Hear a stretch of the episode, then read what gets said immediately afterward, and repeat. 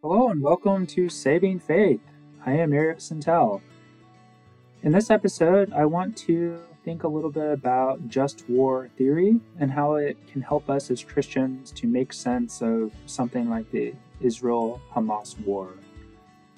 Last episode, I talked about how I, as a Christian, personally try to reconcile Jesus' teaching of nonviolence with not being a pacifist, with being willing to commit violence if necessary to defend my family or my country, um, and why I think a country or government should have the right to commit violence to defend its citizens, as Israel is doing right now. Um, I make sense of that in part because I don't think Jesus was teaching us to be pushovers or to just take it, but rather he was trying to say in his context if you violently resist the Roman Empire, their violence will overwhelm anything you can throw at them, and our situation is going to become far, far worse than what we currently have. He was also, I think, trying, uh, he also said, of course, to love others and for me, I mean, how could I say I love others if I'm not willing to defend them, particularly if they can't defend themselves? Um, so that's how I personally try to reconcile Jesus' nonviolent teaching with the right to self defense. Um, having said that, there is also a robust and long tradition of Christian thinkers and theologians trying to um, create what's called the just war tradition or just war theory. So, the idea of just war theory or just war tradition um, centers around three things justice before the war. So, you have to have justice or correctness or rightness in going to war. Justice during war. So, once you've made the decision to go to war, you have to conduct the war in a just, correct, right way. Um, and then there's also justice after the war. So, after the war, how do you conduct yourself? How do you hold yourself or people accountable and responsible for their actions during the war? What kind of peace do you seek to create after the fighting is done? So, um, historically, um, just war theory stems from Christianity's fusion with the Roman Empire. For the first couple centuries of Christianity, um, Christianity was very separate from the Roman Empire, and really, um, my understanding is that the Christians really didn't like the military, really didn't like the idea of any kind of state-sanctioned violence or force. But then Christianity became the official empire, uh, religion of the Roman Empire. And all of a sudden, now the Roman Empire and Christianity are like hand in glove, you know, they're wedded to each other. And now Christians have to figure out a way well, how do we justify serving in the military? Because when Christians were separate from the Roman Empire and excluded from uh, institutions like the military and the government and administration, it was easy. Like, well, we're not in favor of it, so we're not to, you know, we could, we can't do it anyway. It's easy to not be in favor of doing it. But then when Christianity is the official religion of the Roman Empire, so now you're telling people, well, you're Christian and you can't serve in the military? Well, how are we going to defend ourselves from all these barbarian invasions? You know, how are we going to protect our our lives, our property, our loved ones? And so you can see why Christians in that period started to think, okay, how do we figure out a framework that justifies a Christian serving in the military, fighting in battle, killing other humans. Um, how do we justify that from our Christian perspective?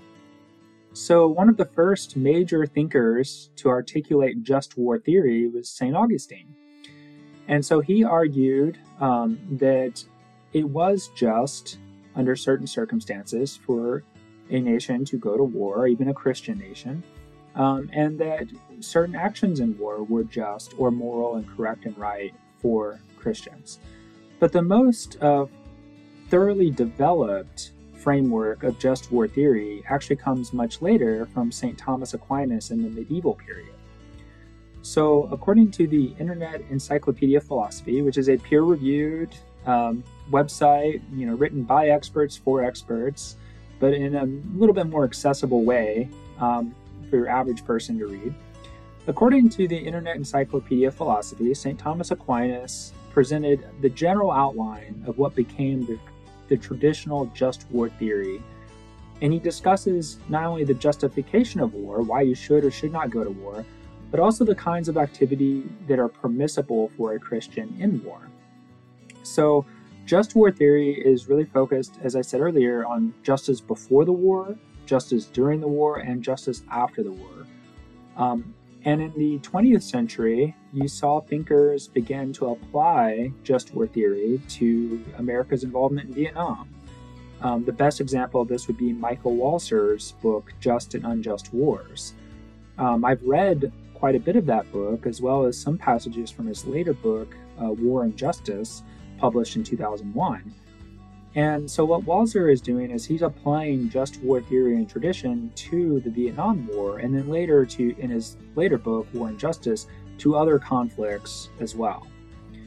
And so, this is what just war theorists do: is they they have this framework that is grounded in Thomas Aquinas, um, and they also and then they try to apply that framework to particular conflicts as a way of refining the framework and also figuring out is this conflict just or unjust, moral or immoral. So, the principles of justice of war or, or before war are commonly held to be having a just cause, war as a last resort, the war being declared by a proper authority, the war possessing a right intention, the war having a reasonable chance of success, and the means being proportional to the end being uh, pursued. So those are the the common principles that by which people evaluate was going to war just or unjust. So first, you know, having a just cause. You know, what is your purpose in going to war? Are you attacking a neighbor to take their territory and their resources? That's an unjust cause. Are you defending yourself against aggression? Most people recognize that as a just cause for war. Is the war a last resort? Um, you know, in the case of Russia attacking Ukraine, obviously for Ukraine, it's a last resort. They don't have a choice but to defend themselves against this aggression. Um, for Israel and Hamas, was in going to war with Hamas and invading Gaza a last resort? Personally, I would argue no. I think that the Israeli government could have responded in many different ways to Hamas's attack on their citizens and going you know into bombing Gaza and a full ground invasion of Gaza um, was not a last resort. They had not tried other things first and exhausted those options first is the war declared by a proper authority? So, you know, is this war being declared by a tyrant um, or a um, non representative government? You know, some government that's not elected by the people or accountable to the people? Or is this being declared by um, a king who uh, is widely recognized by his people as having the authority to do this? Or um, a government that's democratically elected and accountable to the people? um, possessing the right intention. So, you know, if you're Russia invading Ukraine to try to take over large portions of their territory, obviously that's not the right intention behind going to war. Um, if you're trying to uh, root out Hamas or Al Qaeda or the Taliban, um, trying to make you know the your country safer from terrorist attacks, I think that's a right intention. That's a, a valid reason to go to war um, having a reasonable chance of success. This gets tricky, doesn't it? um, because according to just war theory, you can have a just cause. The war could be a last resort for you. You could have no other options left. Um, you could declare the war with a very proper, widely recognized authority, and you could have the best intention in fighting the war. But if your war does not have a reasonable chance of success, then it's not just. For a war to be just, it has to meet all of these criteria. So I think the uh, government and nation of Ukraine has a reasonable chance of success against the Russian army. I mean, they have far succeeded, far exceeded anyone's expectations. Um, and if they continue to get resources and weaponry that they need, uh, I see no reason why they can't continue to be successful in their effort to uh, push Russia's forces out of their territory. Um, and I say that not as an expert, but just as you know, someone who tries to pay attention to the news reporting on it. Um, I am less confident, much less confident, that Israel will be able to actually get rid of Hamas. And if they do actually get rid of Hamas, I mean, what does that mean? Who takes Hamas's place uh, in that power vacuum? Could be better, could be worse than Hamas. So I am really uh, not sure about the chance of success of Israel invading Gaza. And then lastly, um, the means and the end have to match each other. So, um, whatever goal that you have for the conflict, you know, for example, um, defeating Russian invaders and driving them out of the territory, um, that has to be proportional to the means that you use. So it wouldn't be proportional for Ukraine to, you know, if they had nuclear weapons, to drop nuclear bombs on Moscow or on cities in Russia um, in order to drive these invaders out of their territory. That would not be just. Similarly, um, I have real concerns or doubts about the justice of, you know, leveling entire blocks of Gaza um, in preparation for a full-scale ground invasion of Gaza to achieve this goal of uh, dismantling Hamas. Um, that it does seem, if nothing else, in the body count, um, we can definitely see that uh, the number of casualties from Israeli airstrikes has already far exceeded the casualties of Israeli citizens killed by Hamas's attack, um, and things are probably just going to get worse from here. So those are the principles of justice of war or before war. You know, you have to have a just cause. The war should be a last resort. It should be declared by a proper authority that possesses a good intention or the right intention and the war should have a reasonable chance of success, and the way you fight the war should be proportional to the goal uh, that you have in waging the war. But then, once you're in the conflict, in the fighting, uh, in the trenches, so to speak, um, justice in war refers to two broad principles of discrimination and proportionality. So, the principle of discrimination concerns who are legitimate targets in war while the principle of proportionality concerns how much force is morally appropriate. And some people will also add a third principle that's the principle of responsibility. So, who bears the responsibility for the actions taken in war? So, discrimination is pretty simple, right? You should not attack civilians, you should not attack non combatants um, because that is unjust. That's not a just way or a moral way of waging war. So when Hamas attacked Israeli civilians, that was clearly a violation of just war theory in terms of justice in war. Um, they were not targeting military, they were not targeting police or security officials or government officials. Um, they were targeting civilians. Um, and that's, you know, it was a terrorist attack, not an act of war in terms of just war theory. Um, similarly, when Israel is bombing Gaza, um, we could argue that that is not following the principle of discrimination because who are the victims of this? You know, it's not as though um, this bomb is only killing Hamas supporters or only killing uh, Hamas officials um, or fighters. This, you know, a lot of civilians who may or may not have anything to do with Hamas, who may or may not even support or like Hamas, have died in these airstrikes. And, you know, it really seems that the principle of discrimination is super simple in concept. Don't target non combatants. But it's really, really, really hard to practice um, in modern warfare because we're not we're not, you know, Roman legions, you know, going through a village and, um, you know, and following this principle and not attacking the women and children. You know, we have bombs falling and missiles launched, and where they land, they land, and the extent of their explosion is the extent of their explosion. Um, the other, and that kind of segues into the principle of proportionality. So, how much force is morally appropriate? You know, would it be morally appropriate for Ukraine to, um, you know, start launching, you know, tactical nuclear missiles at ground forces in Ukraine? Uh, no, it would not. that would not be proportional.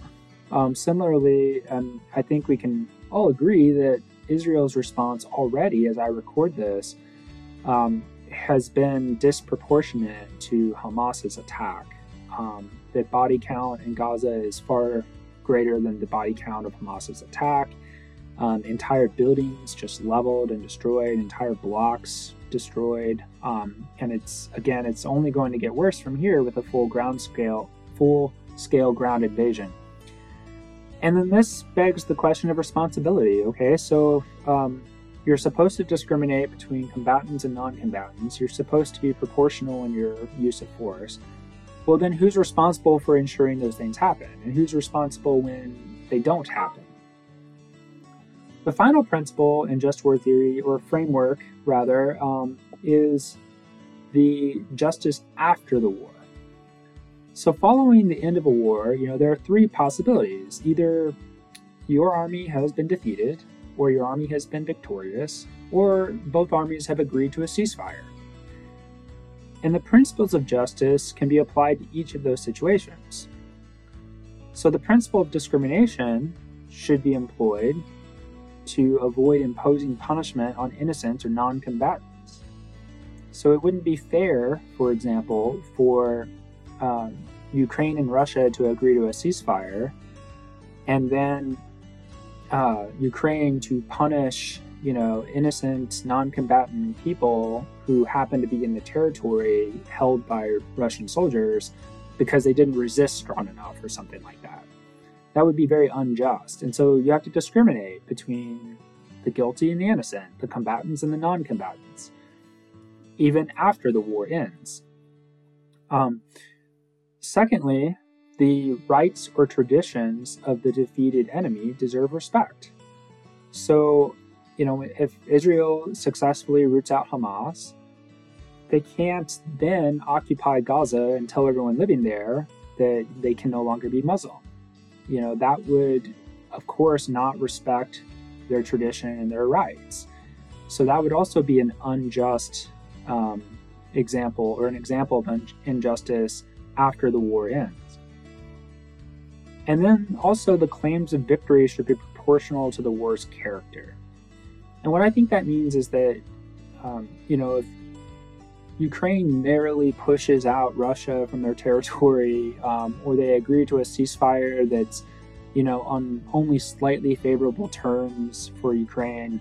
Um, you know, they should not then insist, well, uh, we won and Russia, you owe us, you know, $20 trillion for damages or something like that, because that wouldn't be really proportional to how that war worked out. Um, why is that a matter of justice? Well, I mean, I guess just like any sporting contest, you know, if you're uh, fighting it out, um, it just wouldn't be fair for the result to be extremely skewed one way or the other. Um, and that, by the, and World War One would probably be the best example of that, where really that was a squeaked out victory for the Allies. You know, we just the Allies just barely, barely won World War One and yet they imposed um, peace terms on the German Empire at the time uh, that were extremely punitive, as though they had just completely, you know, obliterated uh, the German army and could, you know, dictate whatever terms they wanted. and then also the compensatory claims should be tempered by the principles of discrimination and proportionality. So again, like in World War One, um, some of the compensation demanded by the Allies from Germany really didn't uh, discriminate between who was responsible and, ir- and not responsible for the launching of that war, and they certainly weren't proportional to um, the harm inflicted on each side. You know, both sides and the Allies and the Axis in uh, World War One, or the Central Powers in World War One. You know, they both suffered greatly.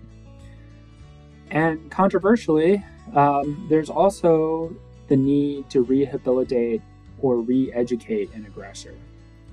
So, you know, I don't see how, you know, Ukraine could rehabilitate or re-educate Russia or how their government could re-educate or rehabilitate the government of Russia.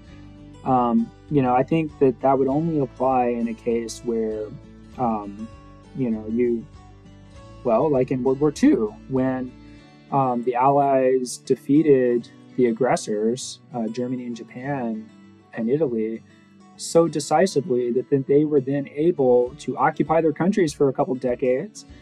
And this, I think, is such an important lesson of World War II that we overlook. We spent decades and billions and billions of dollars and time and effort rebuilding and helping the countries rebuild themselves.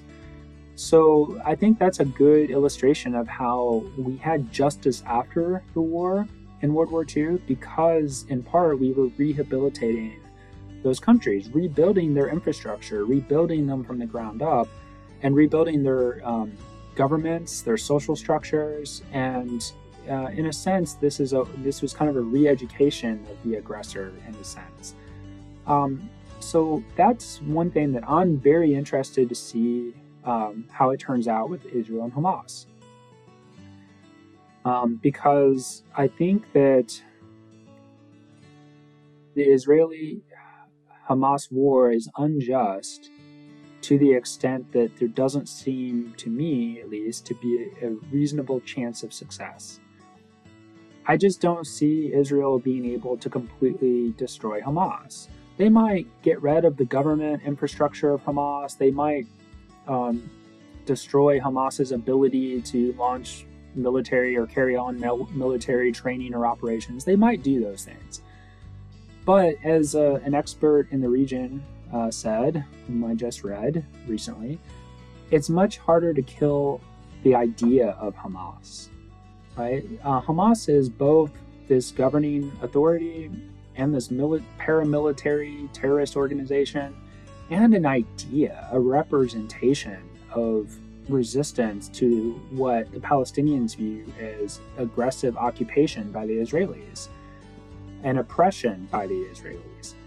So I just can't imagine how Israel would be able to successfully destroy not just the government and infrastructure and military capabilities of Hamas, but the idea of Hamas. And if they are successful, well, then what takes its place? Um, because it could be worse than Hamas if there isn't justice after the war. So I, w- I really hope and pray that after um, the Israeli Hamas war ends, that the government of Israel and uh, guided by or pressured by other Western nations like the United States and the European Union will discriminate between the innocents and the guilty, the non combatants and the combatants in this conflict. Um, I hope that they will respect the traditions of the Palestinian people in Gaza and elsewhere. Um, I hope that they will uh, make claims of victory that are proportional to the war's character, that they will, um, you know, recognize that um, they can't just demand anything, um, that they have to be reasonable, and that any kinds of requirements for peace um, have to be similarly discriminatory between the guilty and the innocent. They have to be proportional to um, the uh, needs of Israel for its security. And but most importantly, I really believe and I really hope Israel will spend uh, billions and billions of dollars, or the West will spend billions and billions of dollars um, and spend just huge amounts of effort, of human capital, human work and labor, re- not just rebuilding Gaza, but also rebuilding the society and the economy for these people. Um, because Hamas didn't form just out of a vacuum, and it didn't form just from anti Semitism. Um, Hamas and the idea of Hamas that is popular with many Palestinian people formed because of anger at Israeli actions toward the Palestinian people. They formed to organize resistance to what they view as occupation and oppression. And so to me, you know, if you're if you are going to invade Gaza, if you're going to launch this war, um, hopefully it's just in all the before war criteria. It definitely should be as just as possible in the conduct of the war during the war. And most, perhaps most importantly, it has to have some kind of consideration of rehabilitating or re-educating Gaza after the war. Um, and by re-educate, you know, I don't mean that in a paternalistic or you know talking down to you way, but rather in a you know we don't have to, you don't have to fight us, you don't have to attack us to get what you want. Like we have to live together in this geography in this region um, and so, you know, we've not been doing very good and uh, very well at it, but let's do better. And we're going to try to help you. We're going to rebuild this and we're going to try to address the circumstances that led to um, you thinking that attacking us was an act of just resistance to oppression. And without that piece of it, uh, I really fear that we're just going to con- continually see more and more conflict in this region uh, for you know the foreseeable future. So those are uh, some of my thoughts for what they're worth on just the just war theory and how Christians can apply those ideas to the Israel-Hamas war as well as to war more generally.